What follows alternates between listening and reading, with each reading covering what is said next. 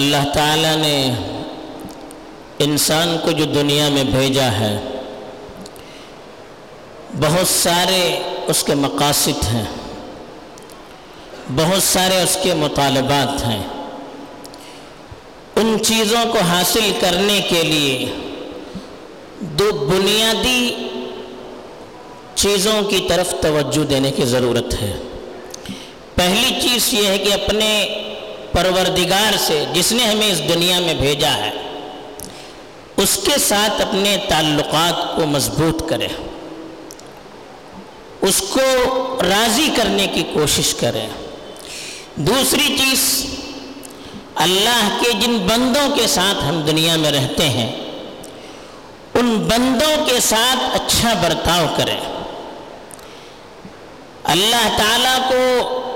اپنے بندوں میں سب سے پسندیدہ بندہ وہ ہوتا ہے جو اس کے بندوں سے محبت کرتا ہے، جو اس کے بندوں کی خیر کی فکر کرتا ہے، جو اس کے بندوں کو صحیح راہ پر لانے کے لیے تگ و دو اور کوششیں کرتا ہے۔ اپنے ساتھیوں کے ساتھ، اللہ کی مخلوق کے ساتھ تعلقات کو بہتر بنانا ہے تو اس کے لیے اللہ تعالیٰ نے اعلیٰ صفات کو اختیار کرنے کی طرف ہمیں دعوت دی ہے۔ چھوٹی چھوٹی چیزوں سے، سطحی چیزوں سے، ان چیزوں سے جن سے آپس میں دشمنیاں بڑھتی ہو، نفرت بڑھتی ہو، تعلقات خراب ہوتے ہوں، دوریاں بڑھتی ہو، انسان کے اخلاق بگڑتے ہوں، کردار متاثر ہوتا ہو، اعمال بدل جاتے ہوں، ایسی چیزوں سے اسلام نے روکا ہے۔ اور جن چیزوں سے آپس میں جوڑ پیدا ہوتا ہے، قربت پیدا ہوتی ہے، اخلاق سنورتے ہیں، اعمال سنورتے ہیں، انسان کی زندگی میں نکھار آتا ہے، معاشرے کے اندر محبت اور یگانگی پیدا ہوتی ہے، ایسی چیزوں کو اختیار کرنے کے لیے قرآن اور حدیث میں ترغیب دی گئی ہے۔ آج کے خطبے میں ایک اہم صفت کو اختیار کرنے کی دعوت دی گئی ہے۔ اللہ کے رسول صلی اللہ علیہ وسلم نے جس کو ایمان کا جز قرار دی، ایمان کی علامت قرار دیا، بلکہ ایمان کے مکمل ہونے کی ایک صفت قرار دیا۔ چنانچہ بخاری شریف کی حدیث ہے، لا یؤمن احدکم حتی یحب لأخیہ ما یحب لنفسہ، او کما قال صلی اللہ علیہ وسلم، کہ آدمی اس وقت تک مومن نہیں ہو سکتا، تم میں سے کوئی اس وقت تک مومن نہیں ہو سکتا جب تک کہ وہ اپنے بھائی کے لیے بھی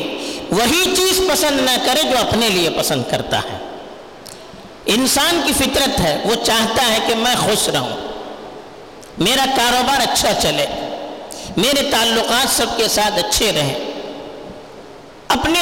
ذرا بڑھتا ہے تو اپنی اولاد کے بارے میں سوچتا ہے، میری اولاد صحت مند رہے، میری اولاد زیادہ سے زیادہ تعلیم حاصل کرے، میری اولاد کو اچھی سے اچھی نوکری ملے۔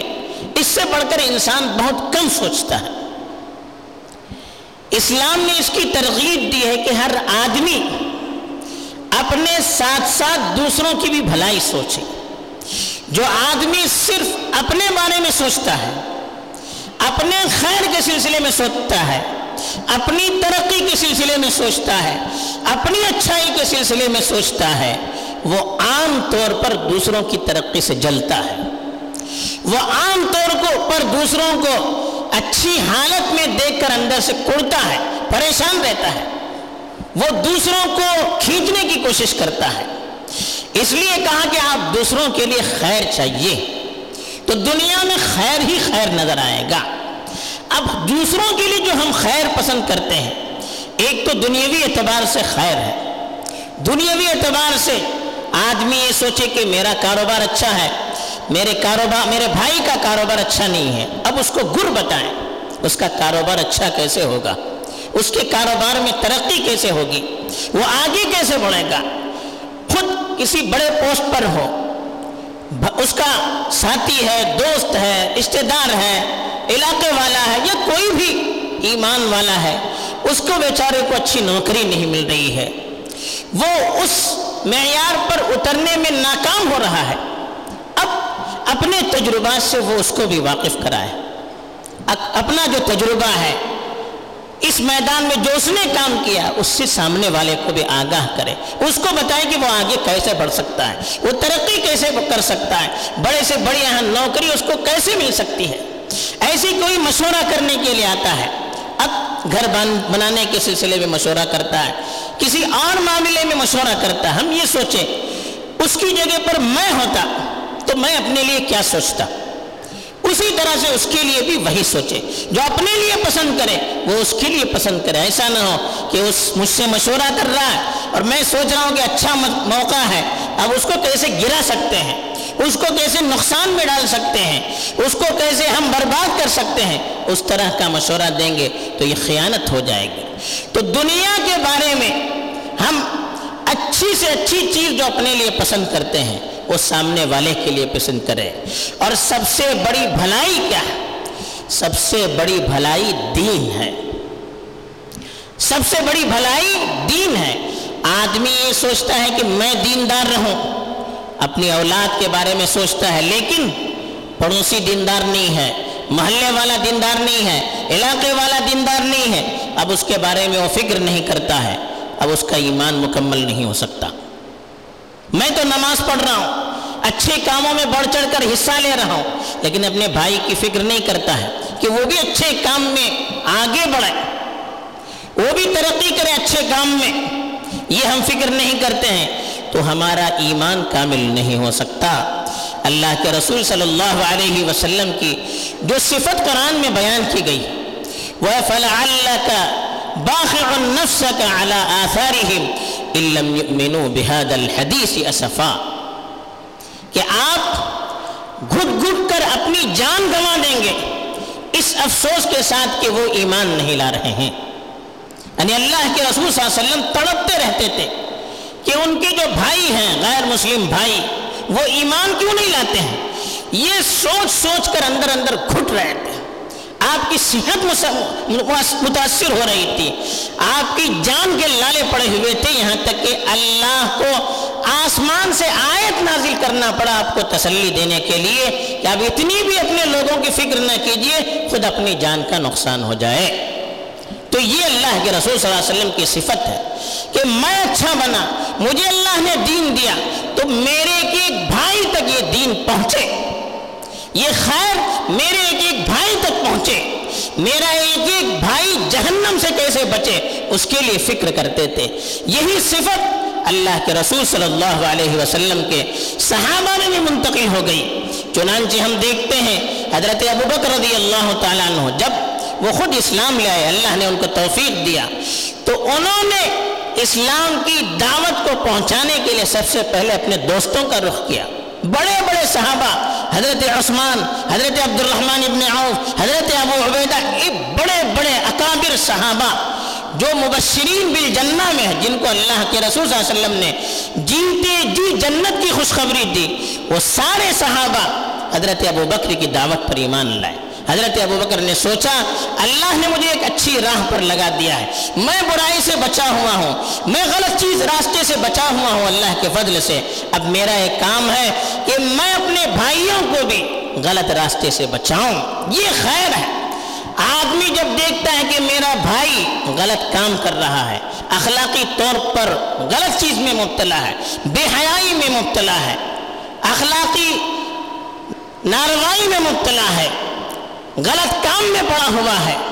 غلط فکر میں پڑا ہوا ہے، اس کا عقیدہ بگڑا ہوا ہے، معاشرہ بگڑ رہا ہے، اب یہ ایک آدمی اگر واقعی ایمان والا ہے اس کے دل میں تڑپ ہونی چاہیے۔ غلط چیز جب اس کا بھائی کر رہا ہے تو اس غلط چیز سے روکنا یہ ایمان کی نشانی ہے۔ ایک آدمی اگر کسی کو کسی برائی سے روک رہا ہے تو وہ اس کا محسن ہے، وہ اس سے محبت کرتا ہے۔ ایک آدمی آگ میں کود رہا ہے، اب دوسرا آدمی اس کو آگ سے کھینچ رہا ہے، اب اگر آگ میں کھونکنے والا آدمی کھینچنے والے کی گردن پکڑے، اس کو گالی دینے لگے، اس کو برا بھلا کہنے لگے، تو آپ کیا کہیں گے اس آگ میں کودنے والے کو؟ اس کا تو سب سے بڑا محسن وہ ہے جو آگ سے اس کو بچا رہا ہے. تو یہی کیفیت ہے کہ ایک آدمی برائی میں پڑا ہوا ہے، ایک جگہ برائی ہو رہی ہے، اگر کوئی اس برائی سے روکتا ہے تو وہ محسن ہے، وہ خیر خواہ ہے، وہ اس کا پکا دوست ہے. یہ ایمان کی نشانی بھی ہے، ایمان کا تقاضا بھی ہے. اگر کہیں برائی ہو رہی ہے، ہم خاموش ہیں، دیکھ کر نظر انداز کر رہے ہیں، بلکہ ان کی ہاں میں ہاں ملا کر ہم بھی اس کی تائید میں لگے ہوئے ہیں، تو ہم دوست نہیں، ہم مجرم ہیں. ہمارا ایمان کمزور ہے جو ہمارے اندر یہ جرت نہیں پیدا کر رہا ہے، جو برائی کو برائی بنا کر ہمیں تکلیف میں مبتلا نہیں کر رہا ہے، جو اپنے بھائیوں کو گندگی میں دیکھ کر ان کے نکالنے پر انہیں مجبور نہیں کر سکتا. وہ ایمان کہاں کا کامل ایمان ہو سکتا ہے؟ تو یہ محبت کی نشانی ہے کہ آدمی برائی پہ دیکھ کر اپنے بھائی کو روکے. اگر برائیوں سے روکنے کا سلسلہ دنیا میں ختم ہو گیا تو پھر دنیا میں خیر نہیں رہے گا، برائیاں ہی برائیاں ہو جائیں گی. دیکھیے اخلاقی عمارت کی تعمیر، جیسے گھر تعمیر کرتے ہیں، گھر کے تعمیر کرنے میں بڑی محنت کرنی پڑتی ہے، بڑے پیسوں کو خرچ کرنا پڑتا ہے، اس میں بنانے والوں کی بھی توجہ ہوتی ہے، محنت ہوتی ہے، مزدوروں کی محنت ہوتی ہے، اور جو انجینئر ہوتے ہیں، کانٹریکٹر ہوتے ہیں، جتنے لوگ ہوتے ہیں، سب کی محنت اس میں ہوتی ہے، اور بنتے بنتے سالہ سال لگ جاتے ہیں. لیکن اس عمارت کو توڑنے کے لیے آج کل تو سیکنڈوں کی مدت کافی ہے. سیکنڈوں میں کئی مالا عمارت ایک سیکنڈ میں ڈہ جاتی ہے. ایک دن میں عمارت وہ ڈھا دی گئی جس کے بننے میں کتنا زمانہ گیا. ایک عمارت کو ایک دن میں ڈھا سکتے ہیں ہم، لیکن عمارت کو بنانا بڑا مشکل ہے. ہمارے اسلاف نے جو اخلاق، جو کردار، جو کریکٹر اور ایمان کے جس معیار پر اس معاشرے کو باقی رکھا، اس کو تعمیر کرنے کے لیے کوششیں کی، سال ہر سال اس کے پیچھے محنت ہوئی ہے. اس عمارت کو قائم رکھیے، اس کو گرانے کے لیے محنت کی ضرورت نہیں ہے. آپ گندگیوں کے دلدل میں پھوٹ جائیے، عمارت ایسے ہی ڈھل جائے گی. تو اس عمارت کو توڑنے والے مت بنیے. اسلامی ثقافت کی جو عمارت ہے، اسلامی اخلاق کی جو عمارت ہے، اسلامی مزاج کی جو عمارت ہے، اسلامی طبیعت کی جو عمارت ہے، اس کو ڈھانے والے مت بنیے، اس کو باقی رکھنے والے، اس کو مضبوط بنانے والے بنیے. جو خیر کے کام کی طرف آگے بڑھتا ہے وہ اس عمارت کو بڑھانے والا ہوتا ہے، جو خیر سے روکنے والوں پر تنقید کرتا ہے وہ اس عمارت کو توڑنے والا ہے. تو اس لیے اسلامی اقدار کا، اسلامی صفات کا، اسلامی اخلاق کا اس کا خیال رکھیے.